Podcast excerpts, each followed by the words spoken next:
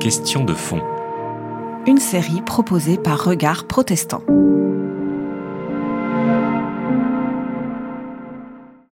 Il y a, il y a eu, euh, au long de toute l'Antiquité, est obsédée par cette, par cette question, qui revient d'ailleurs euh, au début de la modernité avec euh, les grands débats autour de la théodicée et de la mythe. Mais dans l'Antiquité, il y a des explications par le combat. hein, il y a un combat, le, le monde est un combat entre le bien et le mal. Il y a des explications euh, plutôt, et donc, ou, combat contre le chaos, hein, on va mettre de l'ordre contre un chaos. Euh, il y a des, conceptions du mal qui sont euh, plutôt des conceptions, je dirais, génétiques. Il y a des, origines du mal, ça vient d'une origine mauvaise, hein, il y a une genèse du mal. Bon. Euh, il y a une conception dans laquelle le monde est tout entier est mal, où il est fait par un mauvais créateur, et donc il faut échapper à ce, monde mauvais. C'est les visions gnostiques, euh, par exemple. Donc il y a plusieurs manières d'expliquer le mal, qui sont aussi plusieurs manières de le raconter. Mais en général, euh, le schème qui me semble fondamental, c'est le schème de chercher, la cause, chercher l'imputation. Et donc, il y a du mal, et c'est le problème, c'est de faire le lien entre le mal subi, le malheur, et le mal commis, c'est-à-dire la, méchanceté, le- les- le- la mauvaiseté, on va dire. Hein, et euh, les humains, depuis toujours, c'est une sorte de conception archaïque, mais très, très profondément ancrée, qui continue encore aujourd'hui. Chaque fois qu'il y a un malheur, il faut chercher, il faut chercher la cause. Il faut chercher à le- à l'expliquer, il faut chercher à comprendre d'où vient la cause, et il faut chercher aussi à isoler la cause, à la, nommer, à l'isoler. Euh, je pense que c'est ça qui fait ce que j'appellerais la vision pénale du monde et la vision pénale du mal. Le mal est une punition, c'est-à-dire le mal euh, paye euh, et la peine, je veux dire le paiement d'un mal commis. Tout mal subi, tout malheur est le paiement, la punition d'un mal commis. Et je pense que ce schème, sous différentes figures, c'est le schème fondamental, foncier, dans lequel les humains se, se représentent le malheur. Dans le texte biblique, euh, nous avons euh, la chute, l'histoire de la chute, qui est tout à fait euh, une histoire fondamentale, dans la- les- qui, a été relue et réinterprétée de toutes sortes de, de, manières. Et il y a une manière augustinienne de comprendre la chute comme liée, je dirais, à la sexualité et liée au rapport d'Adam d'Adam et Ève, hein, et à un fruit défendu, l'idée que le fruit défendu, c'est la sexualité elle-même. Euh, ça, touche peut-être aussi à l'histoire personnelle euh, d'Augustin, mais ça vient aussi sans doute de conceptions gnostiques dans lesquelles euh, la sexualité, la reproduction nous enferme dans la matière dont il faudrait pouvoir s'échapper. On va dire qu'il y a une différence. Le mal, il est lié à l'en- à l'enténèbrement, à l'enfermement dans un monde matériel. Et il faudrait pouvoir échapper à ce monde matériel. L'âme s'échappe, l'âme monte peu à peu vers la lumière, vers son bien, vers, euh, vers Dieu, etc. Euh, Je dirais que cette conception néoplatonicienne euh, a été vraiment radicalement battue en brèche euh, à l'époque de la Réforme par une relecture qui est une relecture du texte biblique qui réapparaît dans, dans ses langues d'origine, on va dire, assez éloignée du contexte néoplatonicien, avec l'hébreu du texte biblique de la Genèse. Et là, en fait, ce qui apparaît très fortement, euh, c'est que, euh, et ça, ça se voit très bien dans le paradis perdu de Milton, par exemple, c'est que la chute est plutôt et le, le- mal, le malheur. euh, C'est, en fait, le, malheur, c'est la solitude. Il n'est pas bon pour l'homme d'être seul. Il n'est d'ailleurs pas bon pour Dieu d'être seul, puisqu'il va chercher à créer une créature, à avoir une créature qui, qui soit autonome en face de lui, qui lui, qui lui réponde. Mais donc le malheur à avoir profondément avec la solitude, et la chute est plutôt, euh, je dirais, la, déchéance de la conversation humaine, et particulièrement de la conversation amoureuse, comment la conversation d'Adam et Ève tourne mal, on va dire. Hein, toute l'histoire de la chute, d'après la lecture que fait Milton dans Le Paradis perdu du, du- du- de, la, Genèse, c'est une conversation qui, qui- c'est une dispute conjugale.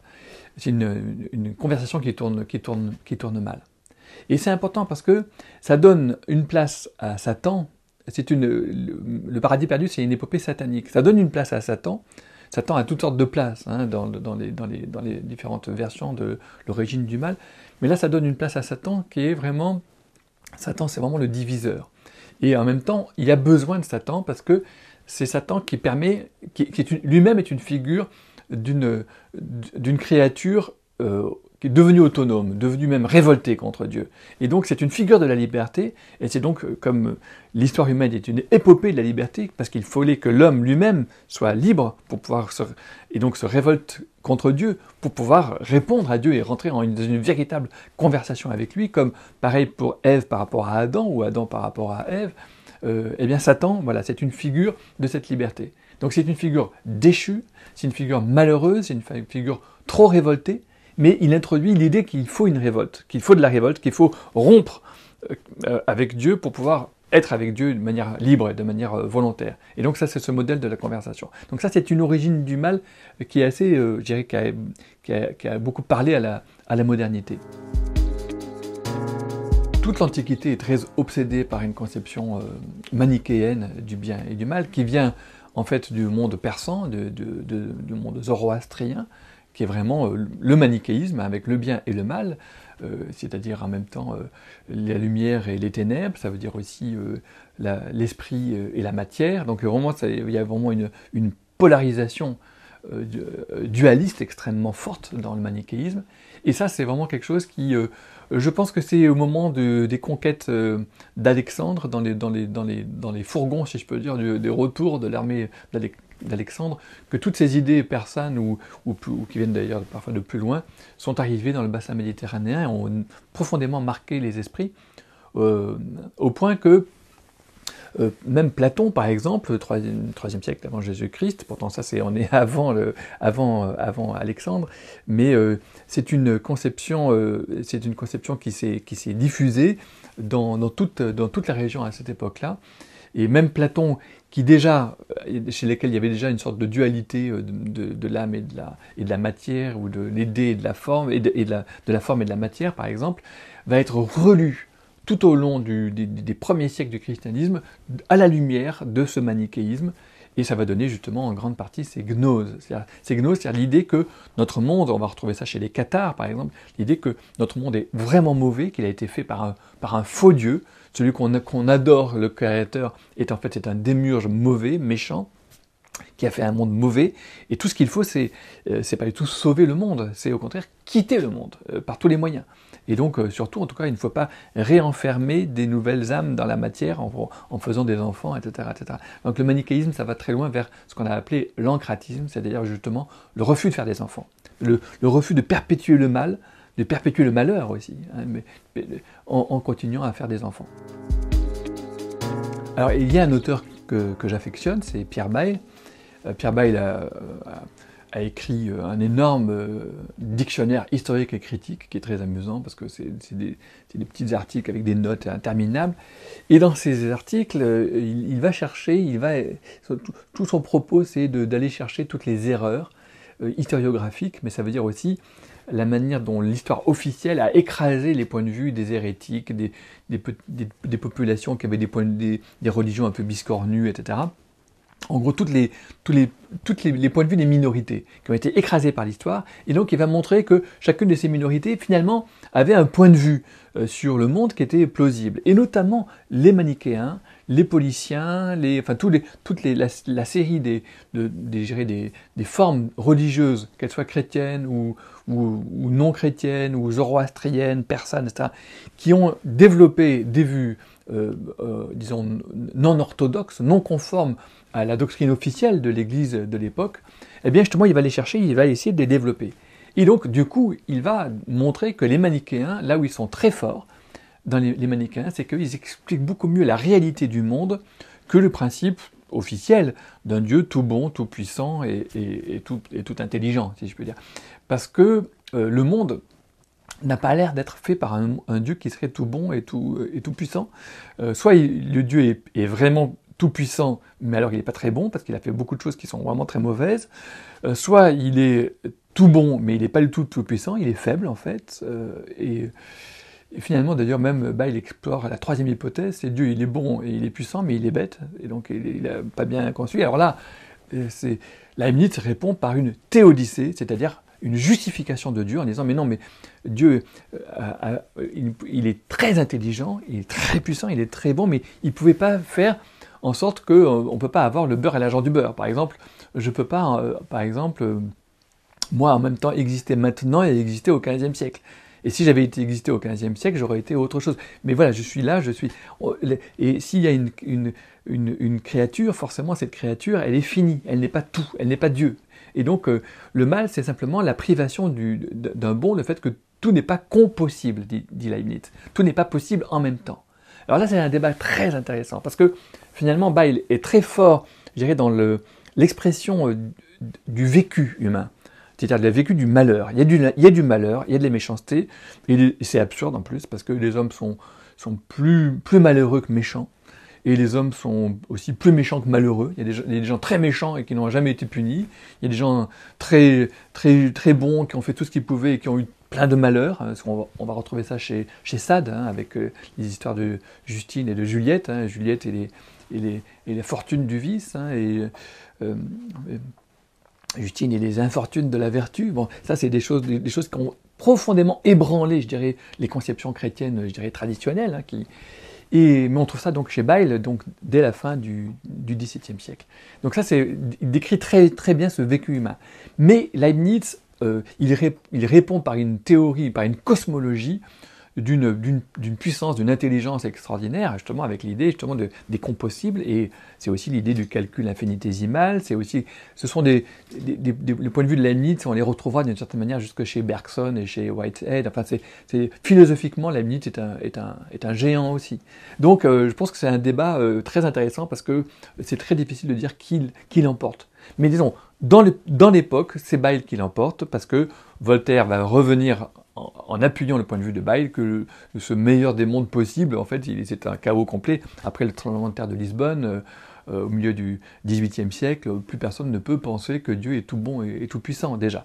Euh, donc Voltaire enfonce ce clou-là. Et on le retrouve encore chez, Kant qui va critiquer toute théodicée, d'une certaine manière, toute justification de, Dieu. Enfin, il, fait le, ménage des, des, grandes théologies, des grandes théories métaphysiques, d'une certaine manière. Bah, l'idée du meilleur des mondes possibles chez Leibniz, euh, c'est l'idée qu'il y a une que, Dieu a devant lui tous les mondes possibles, et c'est-à-dire avec tout leur développement, et qu'il euh, y a des choses qui ne sont pas possibles en même temps. C'est-à-dire, on ne peut pas avoir en même temps, euh, c'est le principe de non-contradiction, si vous voulez. Donc on ne peut pas avoir en même temps il y a des existences qui ne sont pas possibles en même temps. D'abord, les existences sont successives. Hein. On ne peut pas avoir en même temps toutes les générations euh, présentes en même temps, oui, à la résurrection peut-être, nos existences ont une finitude. Et ce que nous appelons le mal, c'est simplement la finitude. Toute créature est finie, elle est limitée, elle ne peut pas être ici et ailleurs, elle ne peut pas euh, euh, être, être, être dire, elle ne peut pas comprendre les autres créatures, chaque créature a son point de vue, il y a, il y a plein de petites différences de point de vue entre nous tous, entre, toutes les, entre, entre tous les êtres, chaque être est un être et chacun a son point de vue, et le seul point de vue panoptique ou synoptique qui permettrait de comprendre tous les points de vue, c'est le point de vue de Dieu, mais ce n'est pas notre point de vue. Mais du point de vue de Dieu, ce Dieu, ce monde est le meilleur des mondes possibles. Et donc, euh, c'est une conception qui est une conception extrêmement, euh, je dirais, dynamique euh, du monde, et dans laquelle finalement chaque être vient, je dirais, pousse le cri de son existence, sa joie d'exister, avant de s'effacer devant les autres êtres. Il y a, des myriades d'êtres, et chacun, chacune de ces monades existe, je dirais, en se rendant compatible avec toutes les autres monades qui coexistent avec lui, ou qui l'ont précédé, ou qui vont lui succéder. Voilà, en gros, le point de vue de, de Leibniz, d'un point de vue extrêmement, philosophiquement extrêmement intelligent. Pour Leibniz, il n'y a pas de Satan. Euh, Satan est une figure euh, mythologique. D'ailleurs, c'est intéressant d'ailleurs de voir dans ses essais de théodicée, en réponse à Bayle, qu'il écrit en 1710 en réponse à Bayle, euh, il fait justement plutôt là, il y a une dimension presque d'histoire des religions. À vrai dire, Satan n'a pas non plus tellement de place dans le point de vue de, de, de Bayle, mais Bayle, disons que il, rencontre l'abîme de doute, de, scepticisme, mais des scepticismes rongeurs, on va dire, si on, euh, lorsqu'on, lorsque on regarde en face le mal et qu'on voit à quel point ça ébranle le socle, euh, je dirais le socle, de, la triade d'un Dieu tout bon, tout puissant et tout intelligent. Et donc là, pour, pour Bail, il y a quelque chose comme un, effondrement, euh, et donc du coup, c'est même la, morale elle-même n'est pas solide. Sur quoi est-ce qu'on va fonder la morale? Sur quoi est-ce qu'on va fonder la politique? Et donc il faut retrouver je dirais, une manière de vivre, un modus vivendi, à la fois moral, politique, civique, etc., dans un monde qui est beaucoup plus chaotique. Euh, à vrai dire, ça va aussi avec une nouvelle conception de Dieu. C'est-à-dire qu'en fait, dans le Dieu euh, médiéval, le Dieu médiéval, le Dieu des grandes synthèses euh, aristotéliciennes, thomistes par exemple, ou, en islam aussi, il y a eu des grandes synthèses avec Aristote, Dieu était un Dieu raison, un Dieu raisonnable, un Dieu logos. Mais avec le texte biblique, on voit apparaître un Dieu qui est un Dieu volonté, et donc éventuellement un Dieu capricieux. Le Dieu biblique, il change, il, peut, il peut se mettre en colère, donc il est menaçant. On se demande même parfois s'il n'est pas méchant. Je vais tous vous détruire, etc. Non, attends, arrête. Il y a Moïse qui, qui l'empêche, qui vient. Qui... Donc, ce Dieu, ce Dieu terrible, ce Dieu méchant, ce Dieu qui pourrait être méchant presque, euh, eh bien, il y a, donc, avec le texte biblique, oui, il y a, ce doute qui apparaît. Et euh, du coup, il va falloir reconquérir la possibilité d'un Dieu qui change et un Dieu vouloir, un Dieu volonté. Et ça, c'est aussi la possibilité du chaos. Et c'est dans ce chaos que sont, d'une certaine manière, les, modernes. C'est ça, qui est, c'est ça qui, est, vraiment nouveau. Alors avec Kant, euh, le mal, Kant a, essayé, écrit un, petit essai magnifique qui s'appelle Essai sur le mal radical, qu'il a repris à l'intérieur d'un livre plus ample qui s'appelle La religion dans les limites de la simple raison. Et le mal, donc, il, va montrer, de cette manière, il, approfondit, il creuse sous Rousseau. Il était un grand lecteur de Rousseau. Pour lui, Rousseau est le Newton du monde moral. Et il va montrer qu'il y a en l'homme, le combat entre une, disposition originaire au bien, euh, qui, n'a pas été effacée par, la chute, euh, mais en même temps un, penchant radical au mal. Et le, mal, c'est pas le, c'est pas la, c'est pas les péchés, c'est pas les sept péchés, si c'est pas les petits péchés qu'on fait. Non, le mal, c'est lorsque nous, nous inversons la loi morale. La loi morale, euh, elle est inconditionnelle, elle est catégorique, c'est-à-dire on fait le bien pour le bien. On ne fait pas le bien pour autre chose. Ça veut dire que les autres, les êtres, sont des fins en soi. Il faut traiter l'autre comme une fin et pas comme un moyen. Il ne faut pas instrumentaliser autrui.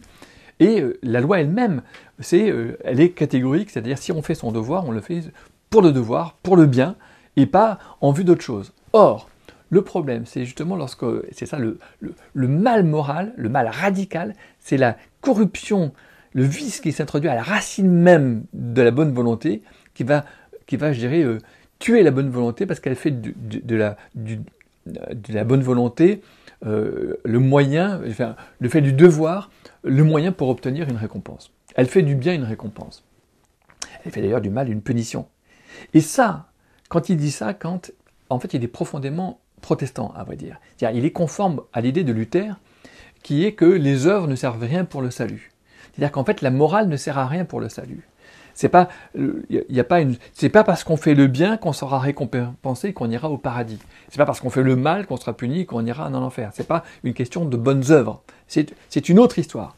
Et donc, du coup, ce qui s'est produit avec la réforme, on a mis du temps à s'en apercevoir, euh, c'est que le mal lui-même devient absurde. Le mal n'est plus une punition. Donc on démantèle, on, reprend le livre de Job, on reprend les évangiles et on voit que le mal n'est pas une punition, le malheur n'est pas une punition.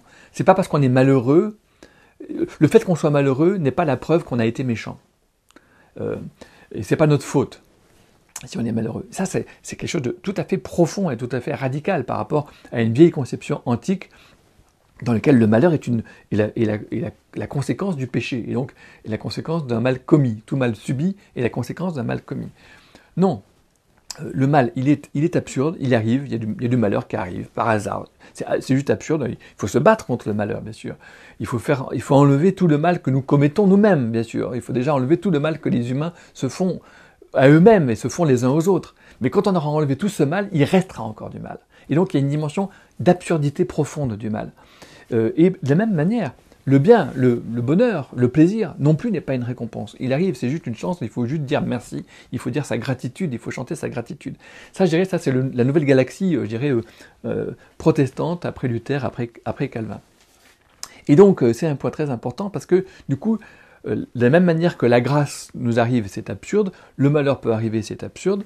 Et donc, du coup, on, démantèle l'idée qu'il y a des punitions et des récompenses. Et ça, on trouve ça très fortement chez, euh, Calvin, par exemple. Hein. Calvin, euh, voilà, il n'y a pas de punition, il n'y a pas de récompense, on fait le bien pour le bien.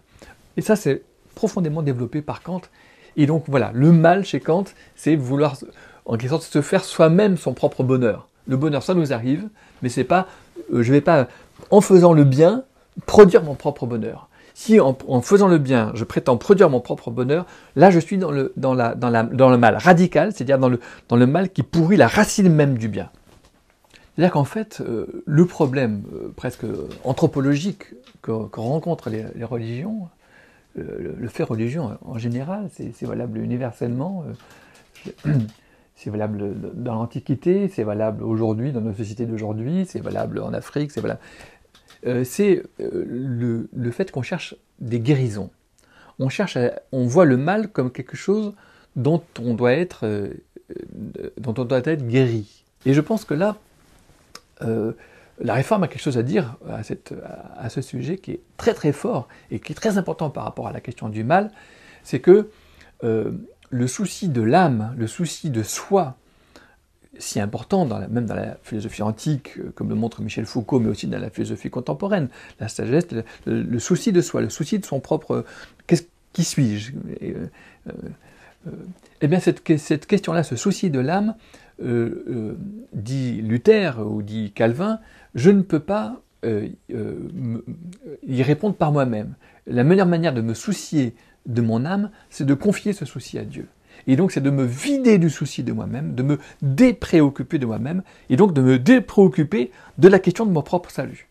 Et c'est ça que je trouve très intéressant, c'est le fait que le naturel revient au galop, le naturel religieux revient au galop. On a tout le temps besoin de repenser la question du salut et donc la question de la guérison, comme si en fait on, était incapable de vivre pleinement euh, euh, la grâce, la gratitude, c'est-à-dire l'idée d'une dépréoccupation de soi, l'idée d'un insouci de soi. Ceci dit, je pense que ce n'est pas seulement dans l'Évangile ou chez Luther ou Calvin qu'il y a ce thème de l'insouci de soi. Je pense que c'est une, oscillation humaine très profonde entre le souci de soi et l'insouci de soi, d'une certaine manière. je pense que c'est une, un va-et-vient. Un va-et-vient euh, quand on écoute euh, la musique euh, baroque, Jean-Sébastien Bach, on est vidé de tout. Le moi n'existe pas, il est complètement perdu dans, le, dans, le, je dirais, dans le, la découverte cosmique, d'une certaine manière, du rythme à l'état pur. Euh, alors que la musique romantique, mais aussi la littérature romantique, nous ramène à, à soi. Et je pense qu'il y a eu en religion le même retour à soi, de la question du salut, la question et moi là-dedans, et, qui suis-je, et qu'est-ce que je fais, etc. Le romantisme, et de nouveau, la subjectivité enfle et devient importante, et l'expression de, de, soi, etc. Bon, avec Rousseau, les confessions, etc.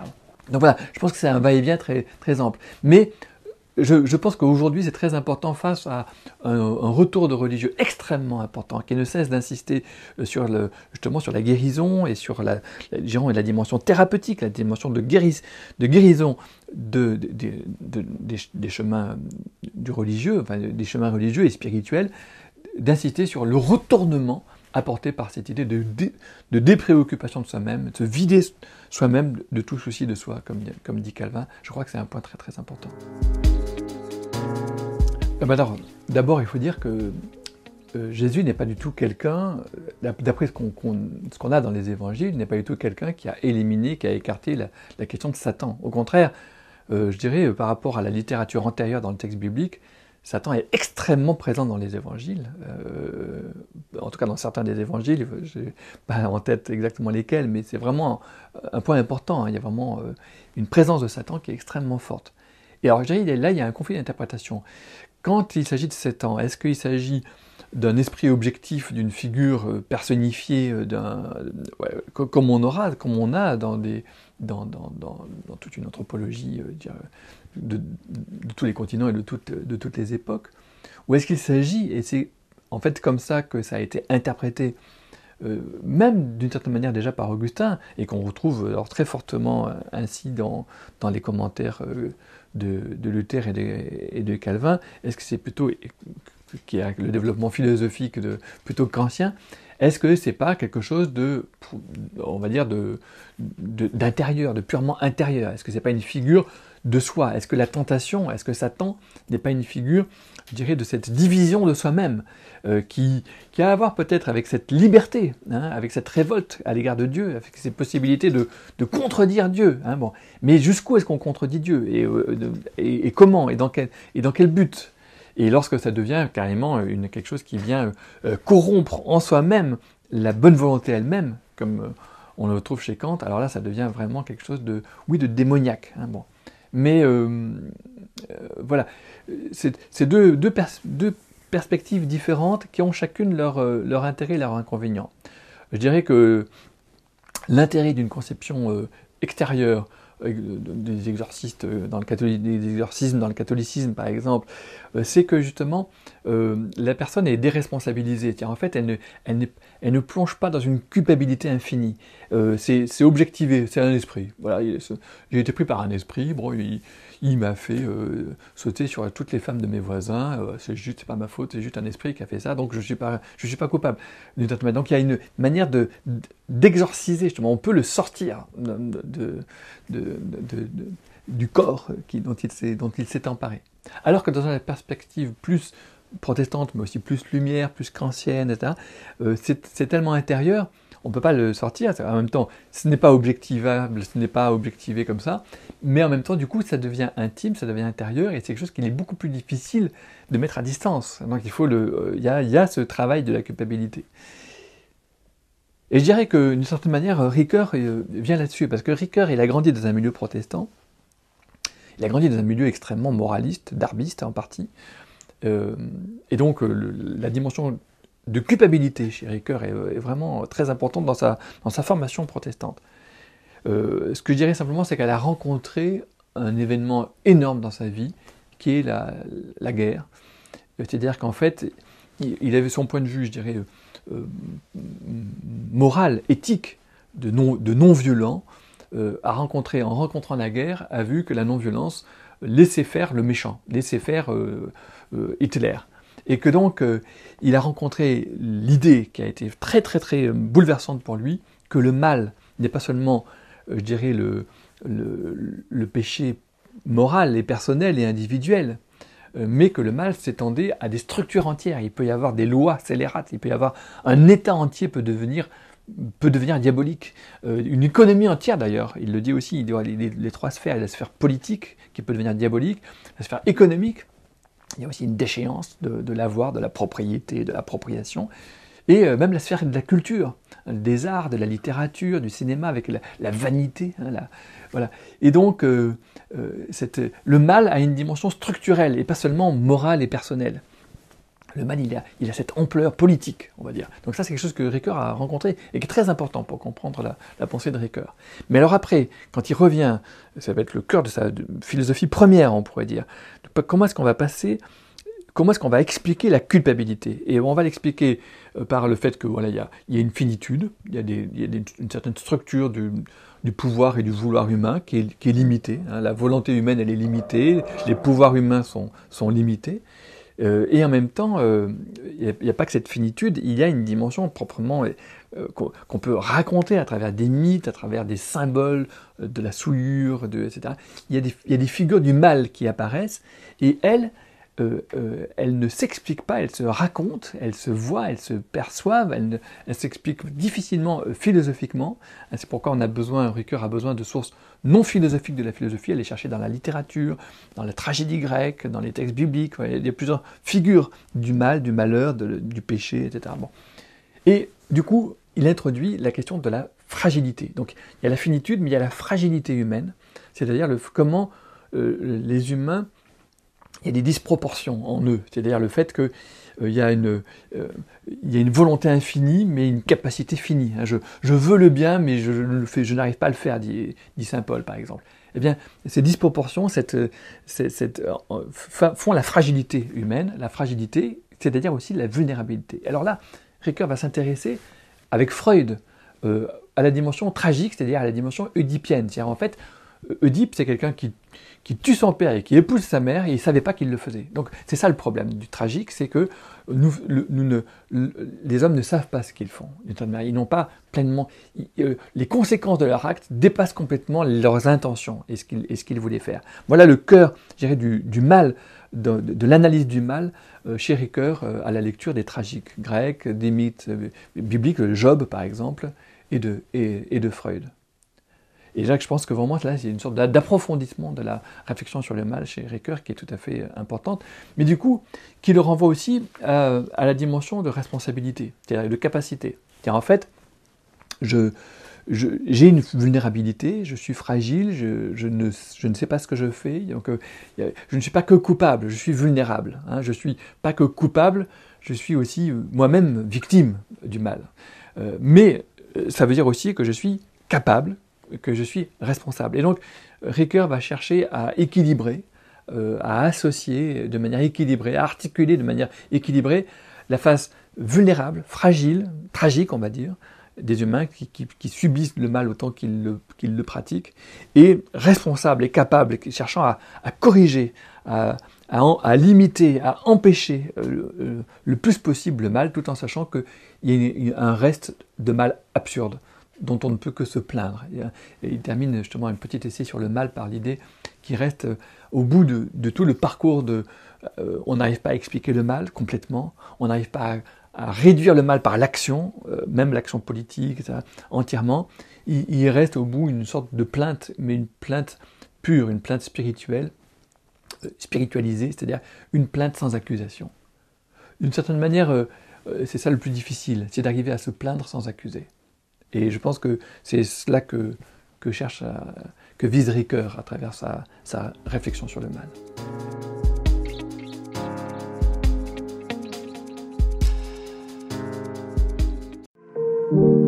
C'était Question de fond. Une série de regards protestants.